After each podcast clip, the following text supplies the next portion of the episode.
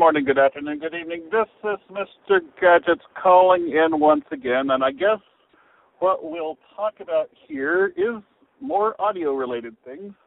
But the real title of this one, I suppose, will be Monster Cable Didn't Start Out Being Evil. So there's a lot of talk about Monster Cable, and whenever it comes up nowadays, everybody talks about how ludicrous it is that monster cable gets, you know, tens or, you know, sometimes a hundred dollars for the same kind of cable that everybody who knows anything about anything, especially in terms of digital cables, you can buy a cable that has exactly the same capabilities as the monster cable that might cost you thirty, forty, fifty dollars US, admittedly an ever decreasing amount of money in the world's stage of currencies, but still quite a bit of money and you can buy the equivalent from Monoprice or other, uh, especially online kinds of sources for five bucks, you know, uh, or maybe even less for the equivalent kind of cable.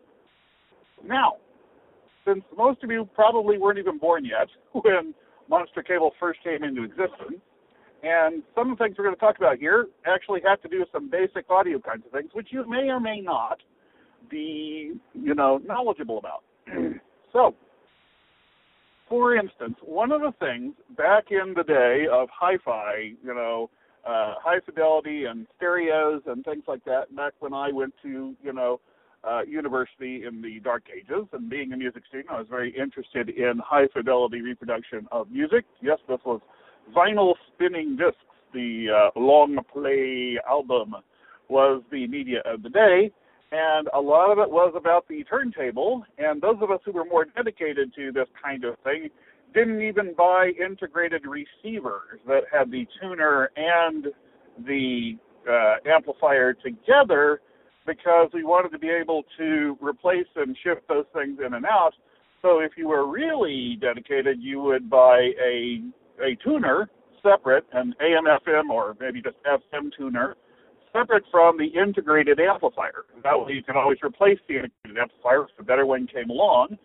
Uh, really dedicated people would have a power amplifier on its own and uh, then a preamplifier. And one of the more inexpensive of those preamplifiers that were uh, available at that time were, was a Dyna kit.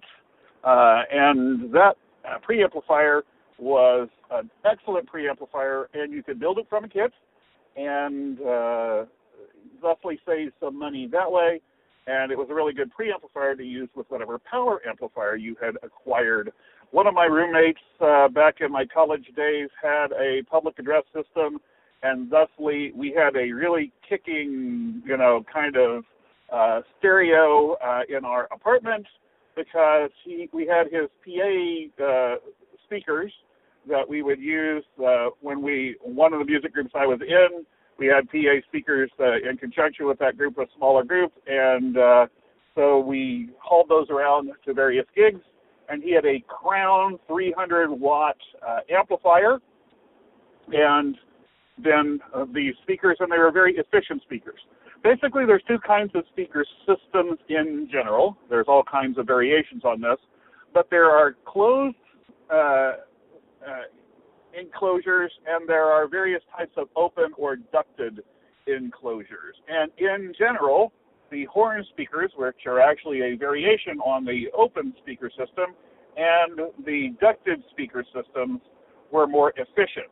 The same amount of wattage in would get you a larger amount of decibel pressure coming out of the speaker uh, one of the best and the sound that I still love to this day. Uh, uh, speaker systems that were an example of the speaker design with a duct uh, that would enhance the bass and uh, provide of the uh, balance of that speaker system itself was, uh, and these were actually uh, uh, used, uh, you know, in theater systems and things like that. One of them was uh, Altec Lansing was one of the ones that were available in that time frame. And there may be something. Well, I know there are earbuds nowadays that are uh, reportedly from Altec Lansing, but Uh, you know, I have no idea if that's really the old Altec Lansing. Another one that were uh, ducted speakers and more efficient were uh, JBL speakers. And uh, a pair of those cost you quite a bit. We already talked in a previous episode uh, about the uh, whole aspect of making your own speaker systems uh, and what my boss at the time in the recording studio said about that.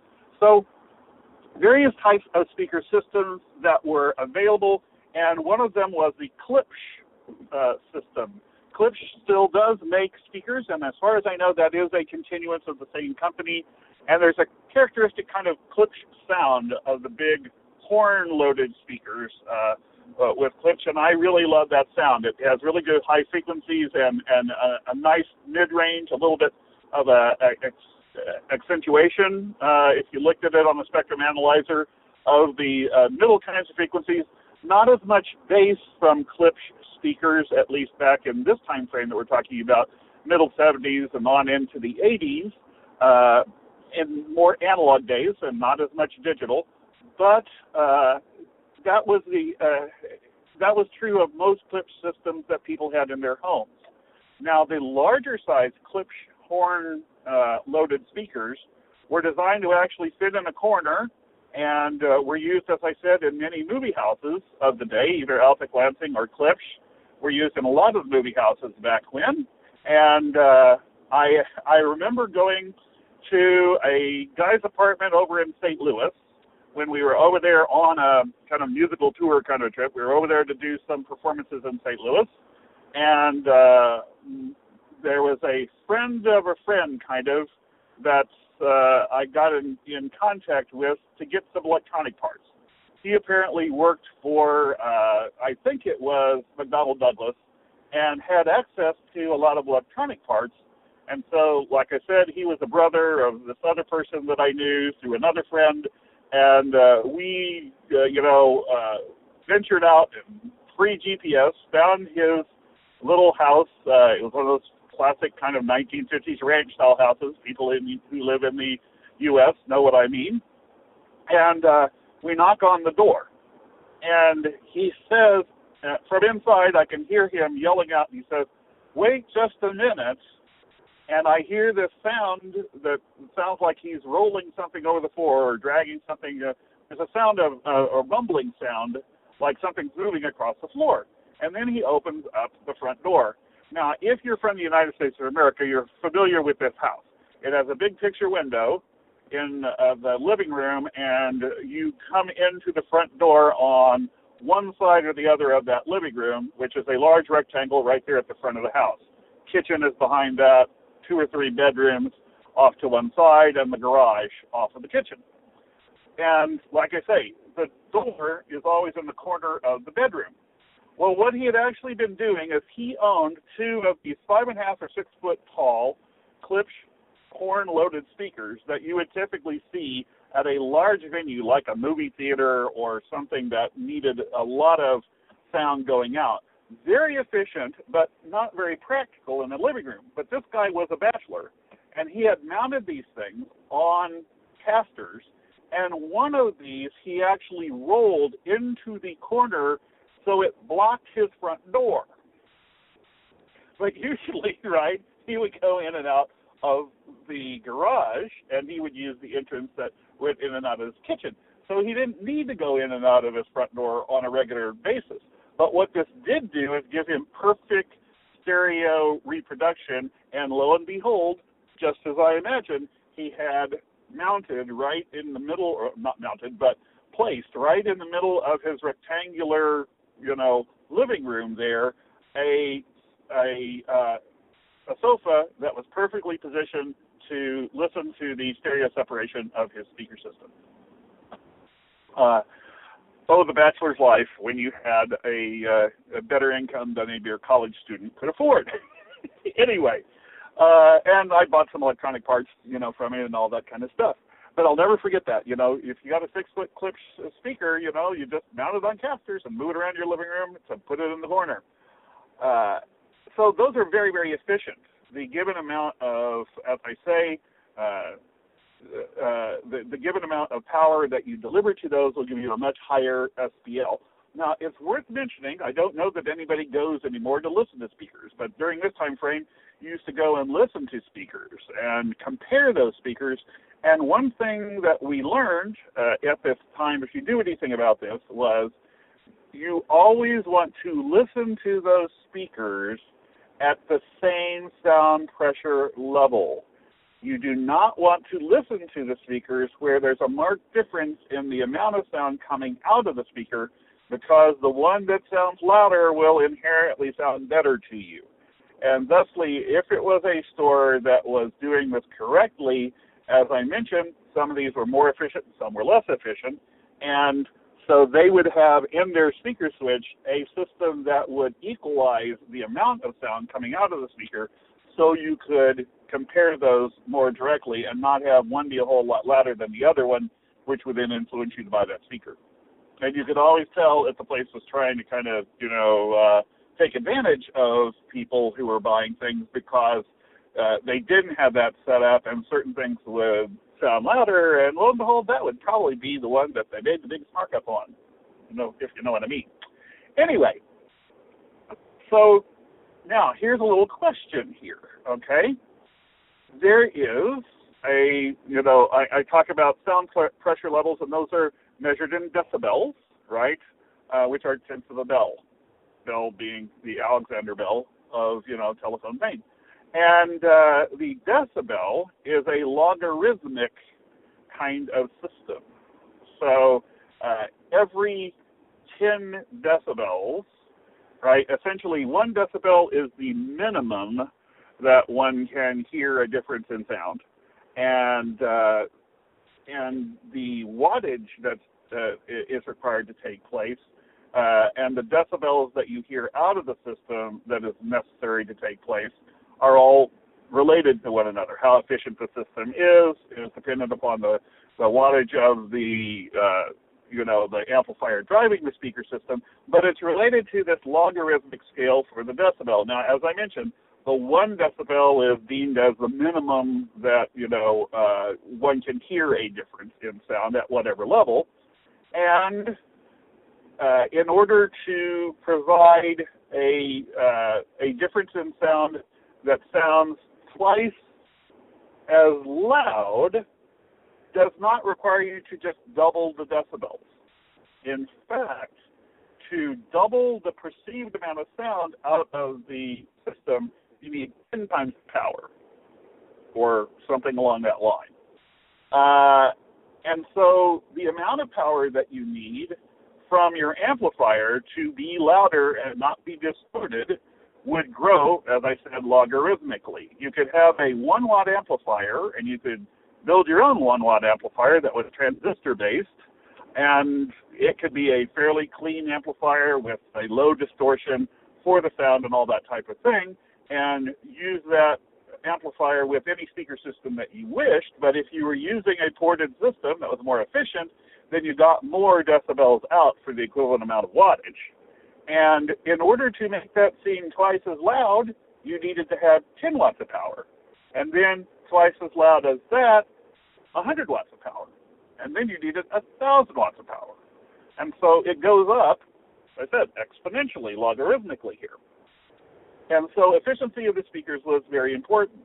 And to this day, your analog line, your speaker line, that goes from your amplifier, your stereo amplifier to the speakers, that's usually not a digital signal, right? That is usually still analog going from the amplifier to the speakers. Now, where this goes back to Monster Cable not starting out being evil is there's actually an effect that takes place with speaker wire and the frequencies involved with sound reproduction. when you get into radio waves, this is much more profound, and in fact, there's an impedance that is associated with the wire that transfers your radio signal to your tower.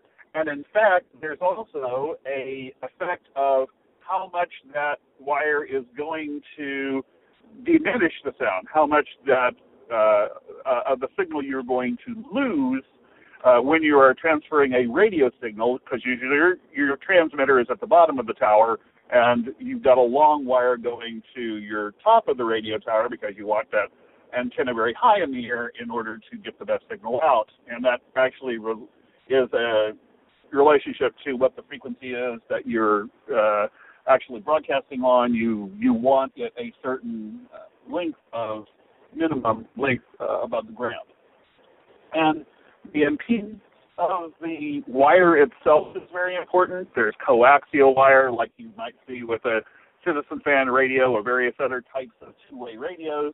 Uh, there's also what the uh, radio guys would call ladder line, which is literally two strands of wire separated uh, and parallel uh, evenly along the entire length of the wire. And the reason it's called ladder line is because they're insulators that hold it apart, and it looks like a little miniature ladder, right? And even that has an impedance. Typically, coaxial cable is 300 uh, ohms. Uh, the coaxial cable you might use to connect your TV receiver to an antenna is typically 75 ohms. Uh, and then the various ladder lines are either 300 or 600 ohms. And there is a attenuation of the signal. Any of the coaxes that are more resistant to outside influence of, of, of magnetism and uh, electromagnetic, you know, forces like, you know, hum and other kinds of things that degrade your radio signal, well, the ladder line isn't very resistant at all because it's the two insulators, but it has the least loss. And then any of the coaxials, which are more resistant to that, you lose part of your signal. And since we're talking maybe hundreds of feet up to the top of your tower, this is an important aspect. So you want to get the best balance of not losing your signal, but uh, uh, and maximizing the amount of power that you're delivering to the antenna. And antennas are very similar to speakers in that regard. Now, speakers typically have four ohms or eight ohms are the typical kinds of things. Typical speakers, 8 ohms, and 4 ohm or 8 ohm loads are typically what amplifiers are rated to deliver to. And it's not like you lose a whole lot of power in your distribution line to the speaker. And the frequencies are low enough that you don't have to worry about to get the ladder line where they're even spaces apart. But it is still an analog signal, and that signal can degrade, and depending on where your amplifier is and where your speakers are, there is some degradation of that power. You're not delivering as much power to the speaker, and part of that is something that is called the skin effect, or the uh, well, basically, if you look it up in Wikipedia, uh, there's the surface effect or the skin effect, and in Wikipedia you can actually look up a skin effect, uh, and if you see skin effect in Wikipedia, you'll see what it is I'm talking about. And what this actually refers to is, depending on the conductor, but typically with speaker wire, we're talking, uh, you know, copper conductor, right? And now it's worth mentioning when I talk about speaker wire, I'm not talking about the specialized connectors that one uses in modern public address systems. So if you set up for a band, if you're a roadie, there's literally a speaker connector. It's kind of like an XLR connector with three, uh, you know, contacts on it, and it it you plug it in and you rotate it to lock it into the speaker system. And that literal connector and the female that it locks into is called a speaker connector. But I'm not talking about that. I'm talking about the regular speaker wire that goes, you know, just the wire that transfers from your amplifier to your speakers. And this is true for stereos, and this is true for your 5.1, you know, stereo system and your four satellite speakers around the room and your bass speaker right, for your subwoofer here. so that wire, the skin effect is related to the frequency, and the higher the frequency, the the less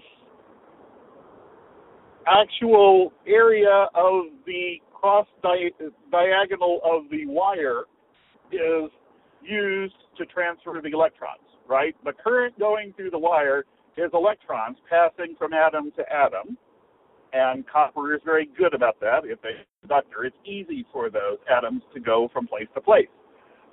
For low frequencies, it'll use that transfer of the electrons will happen very deep into the wire. So if you were to look at that cross section of the of the wire, you would and you were to be able to measure that, and there are ways to do this. The electrons will be transferring in atoms that are quite down deep beyond just the surface. But the higher your frequencies go, the less and less of the atoms are involved with the transference of the electrons. Okay, it's called the skin effect because it's closer to the skin, closer to the outside.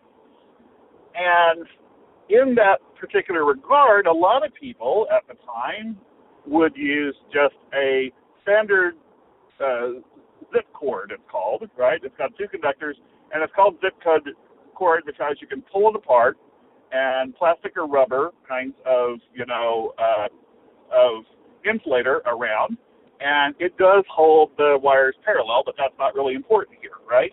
At these frequencies. But you can just zip it apart. It comes apart kind of like a zipper, right?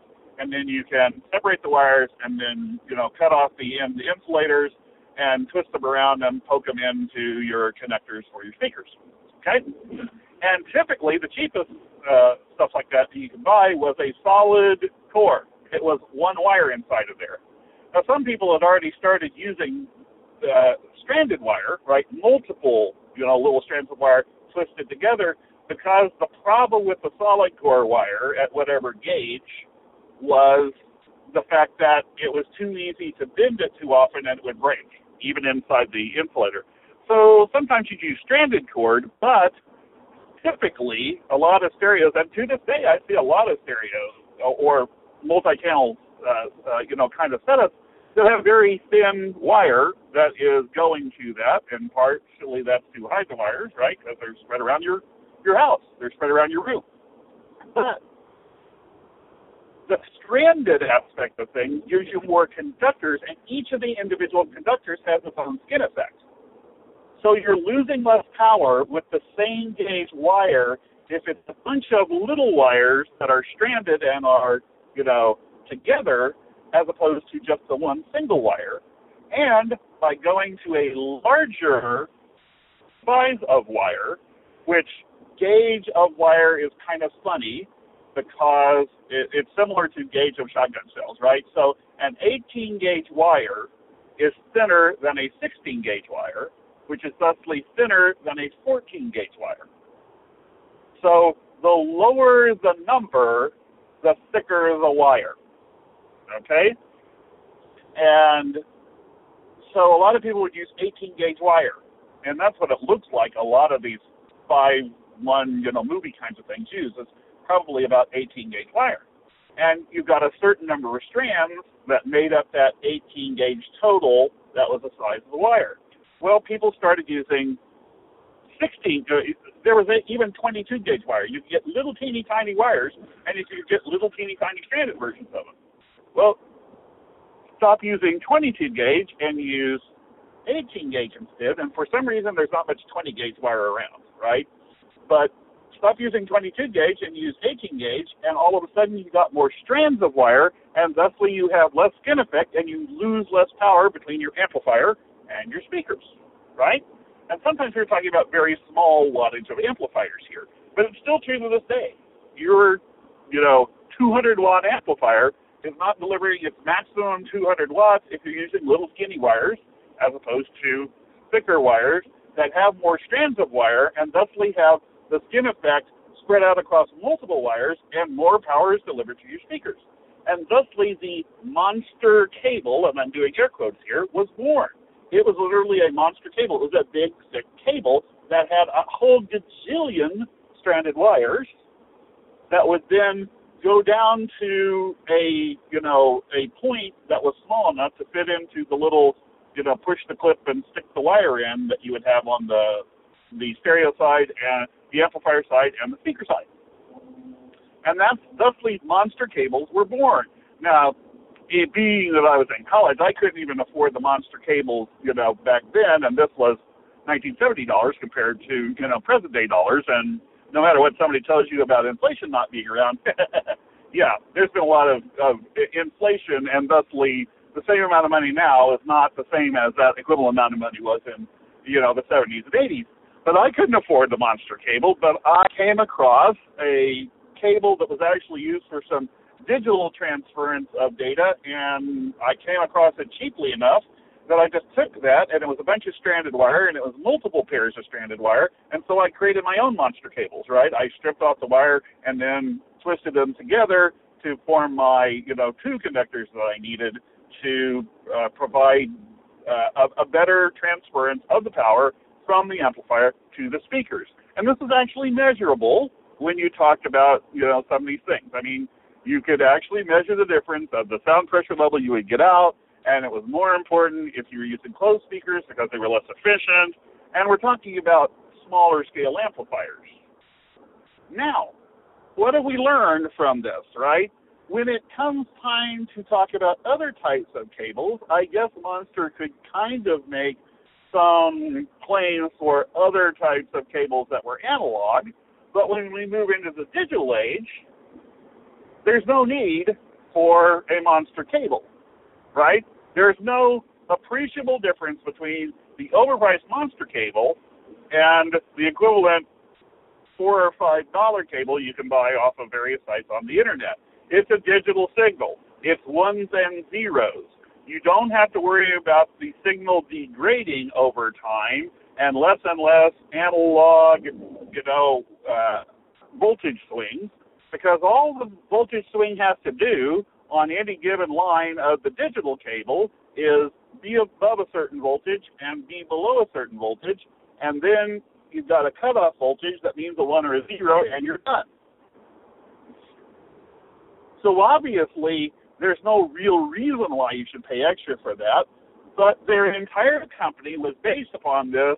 Our cables are better than any other cable that you can use from the very beginning, and they literally haven't figured out a way to have any other advantage. Gold connectors kind of get into this, but that's a whole other subject, and there's a whole lot of things that have gold connectors. Okay, that's better because they don't oxidize, and you know the the connection doesn't you know uh, reduce any uh, transference of the electrical signal and all those kinds of things. And uh, you know, but there's a lot of cables that have that. So they started out with a demonstrable advantage that justified a higher price, but when they moved on to other things, they never came up with other reasons why their cables were better, and there really isn't much of a reason why their cables are better, but people don't know the difference, and thusly, well, this must be better because it, you know, costs more. But they didn't start out being evil. It's just that they're stuck in this rut of we make cables and our cables are better than everybody else, and it ends up being there isn't any, especially for digital ones. There isn't any way to prove that they're better than anybody else. But that's the only thing they have as a business model. Now, what do we learn from this? As I said, one thing we learn is when things change, you either need to adapt or eventually somebody's going to see through and figure out that the emperor has no clothes on, right? If you're a buggy manufacturer, you better start fig- uh, figuring out what you can manufacture with the same tool and die equipment that doesn't involve a horse drawing it anymore, right? You better get into this automobile kind of manufacturing of automobile chassis or you're going to be out of business soon, right? if you're a stable boy and your father was a stable boy and your father or your grandfather was a stable boy and it gets to be the early 1900s, you better find a, another way to make a living because you aren't going to be a stable boy for that much longer because the stables aren't going to be necessary for that much longer because horses are going away and cars are coming in. And what do we learn about this for other companies? Okay, one that I can think of is Microsoft. Now, Microsoft is built upon the fact that they came up with an operating system. They actually went out and bought an operating system from another company there in Seattle so that they could say to IBM when they came up to them and asked about an uh, operating system for this new PC, which the PC, you know, had its birthday just last week when I'm recording this. And they said, yeah, we've got an operating system for that and they rushed around and bought this operating system that became the, the operating system that the P, that every PC had with it. And then they came out with Windows once the graphical thing started becoming popular that kind of sat on top of Windows. And It's been included with your computer all the way along. It's hard to buy a computer without the operating system that comes from Redmond, Washington, right? It's just the natural thing. You buy a PC, it comes with that operating system. But I do believe we really are getting into a quote unquote post PC world. There's going to be more and more devices that do not run Windows, or at least the Windows that we think of traditionally on the desktop. There's going to be more and more devices that run other kind of operating systems. Now, Redmond would love that to be mobile Windows, but a lot of those devices, like the phone that is, you know, uh, in your pocket or in your bag, uh, and tablets that are coming out, and the set-top box that you have, well, those aren't running a Windows-based operating system, and Microsoft doesn't get a little bit of every single one of those devices. I've long said that in Bill Gates' perfect world, right, everything you own would have a, a Microsoft operating system on it. And they get a little chunk of change, right, for every single thing you buy. Everything should be a Microsoft operating system.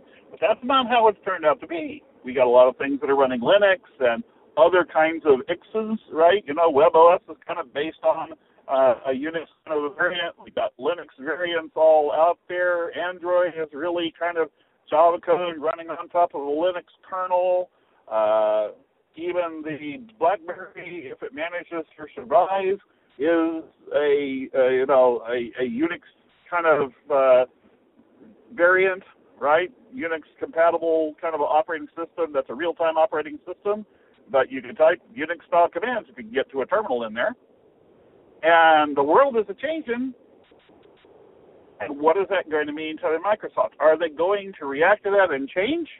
Or are they going to just keep on doing what they've always done and the world's going to pass them by? And you know, it seems like that couldn't possibly be.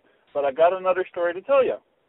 When I did business travel in the 80s for the small computer company that I, uh, that computer software company that I worked for, and they got bought out by uh, the database company from California. I was on a trip to Boston, and this is the high life in Boston. This is back in the days when the uh, the housing in the Boston area, at least, was really going up, up, up. I mean, the reason why Bob Vila and this old house had so many old houses that you could redo uh, and get a loan to be able to uh, do, you know, upgrades on that house is because if you just waited a couple of years, your house was worth that much more, and you could get a loan against it, right, and do improvements on your house. And I remember reading a story about that, and also then in that same newspaper, I read another story, and it was talking about Novell. Now, at this time in the 80s, Novell owned networking. Novell was networking. Microsoft, usually, like I say, they buy their way into a market. They don't write it themselves. Okay? They did continue to develop, you know, DOS, and they developed Windows internally. But lots of other things, they bought that. And Microsoft tried to break Novell's stranglehold on networking three times, as I remember it, and it was finally the third one that started making the inroads. But at this time, Novell was networking, right? There was Banyan and a couple of other, you know, minor kinds of things. But basically, if you were talking about microcomputers, you were a Novell shop for your networking. And at this particular time, in this newspaper story, I noticed that the person said that there were more resellers of Novell software. Now, not certified professionals or you know, people who could support it or things, but just people who sold Novell software. There were more resellers of Novell software than there were Southland Industries locations in the United States of America. And I don't know who owns them now, but at this particular time, Southland Industries, I think I, it's close to that if I'm not exactly uh, right on that. Basically, what Southland Industries was known for was they owned 7-Eleven stores. So there were more resellers of Novell in the United States of America in the middle 80s here than there were 7 Eleven convenience stores in the United States of America. And yet, where is Novell today? Basically, they don't exist anymore, do they? And ironically, part of what was Novell has been bought out by Microsoft. So, what you think of now as the great ones, there are other things that in the middle 80s, people would laugh at you, they would scoff at you when you suggested that it was possible that Novell would no longer own the networking market. And yet it happened because they let Microsoft chip away and chip away and finally come up with something that could compete with them, and they didn't innovate to stay ahead, and they're gone. And it's the same way with Monster. Monster is eventually going to be gone because eventually people are going to see through this it's not really that much different than going to a big box store, you know. If you go to any retailer and you buy a cable there, it's going to cost you not as much as a monster cable, unless of course it is a monster cable, but it's not going to be as cheap as it is. You, you can buy an equivalent cable that electrically will accomplish exactly the same task online. So you have to think about this and you have to innovate and you have to progress. You can't rest on your laurels. And if there's anything anywhere where that's more true, it's in the technological world here. Now, the other thing that we've learned about this is there is a loss of that, and so this is a why is it we're still doing this? Okay, some example of why is it we're still doing this is why do we build houses, at least in the U.S., and I'm assuming it's this way in a lot of places still, why do we still build houses the way we did houses built houses a hundred years ago? We bring a bunch of lumber to a location and we build it by cutting the lumber up into pieces and nailing it and screwing it and various other fasteners together to build the house. It's like saying you bought a new car and they deliver a bunch of of you know pieces and parts to your driveway and they build the car in your driveway. Okay? So why are we delivering the sound to the speakers the same way we've been delivering st- sound to speakers ever since they invented amplifiers? There are certain powered speakers that I know are available and a lot of people use in studios for their home recording studios and things like that. Why aren't there more? Because I can build a nice amplifier with a good amount of wattage. And with this whole way that the decibels work, you know, you can get a good amount of nice, clean sound, especially with some of the new uh, designs of amplifiers that are available now in a very small space with very small amounts of power, and you don't need 200 watts of power, right? Because really, 200 watts of power is just, you know, somewhat louder than 20 watts.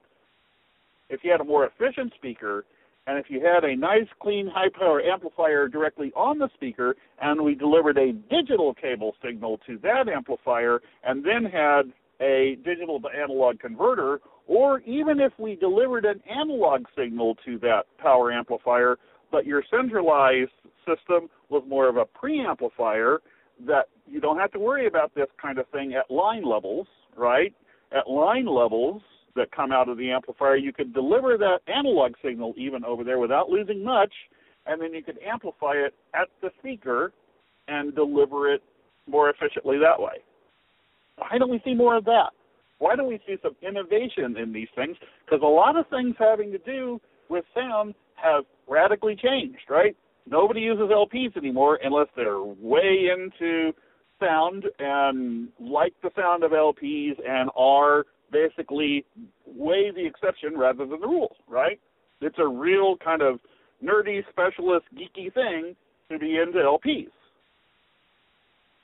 And we totally, totally rearranged how we deliver the sound out there in terms of the medium, but that medium then goes into an analog signal and gets delivered to the speakers basically exactly the same way it did in the 1950s and 1940s when the basics of you know those kinds of amplifiers came into their peak of development.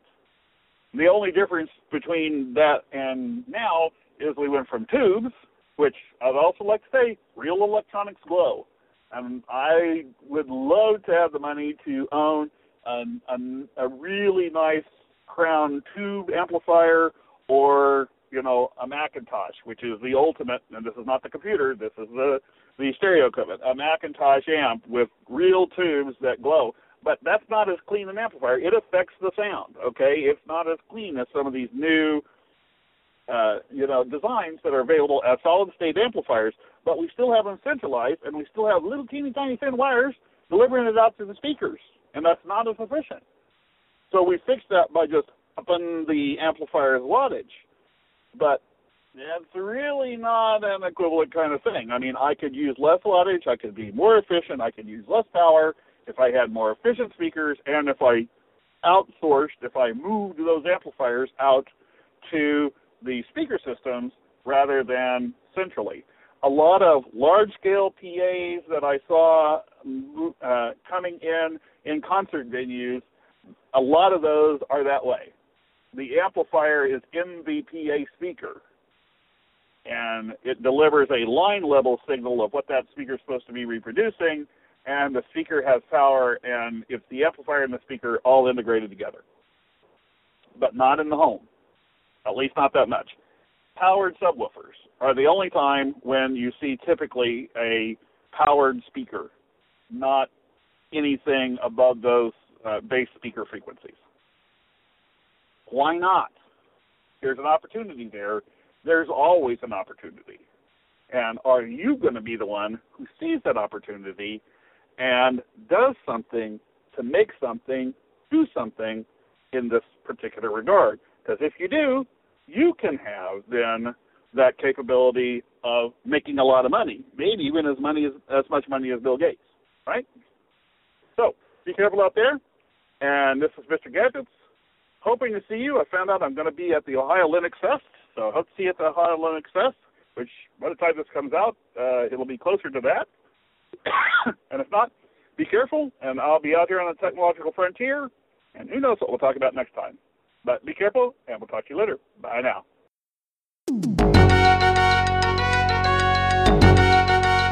You have been listening to Hacker Public Radio at hackerpublicradio.org. We are a community podcast network that releases shows every weekday, Monday through Friday. Today's show, like all our shows, was contributed by a HPR listener like yourself. If you ever considered recording a podcast, then visit our website to find out how easy it really is. Hacker Public Radio was founded by the Digital Dog Pound and the Infonomicon Computer Club. HPR is funded by the Binary Revolution at binrev.com.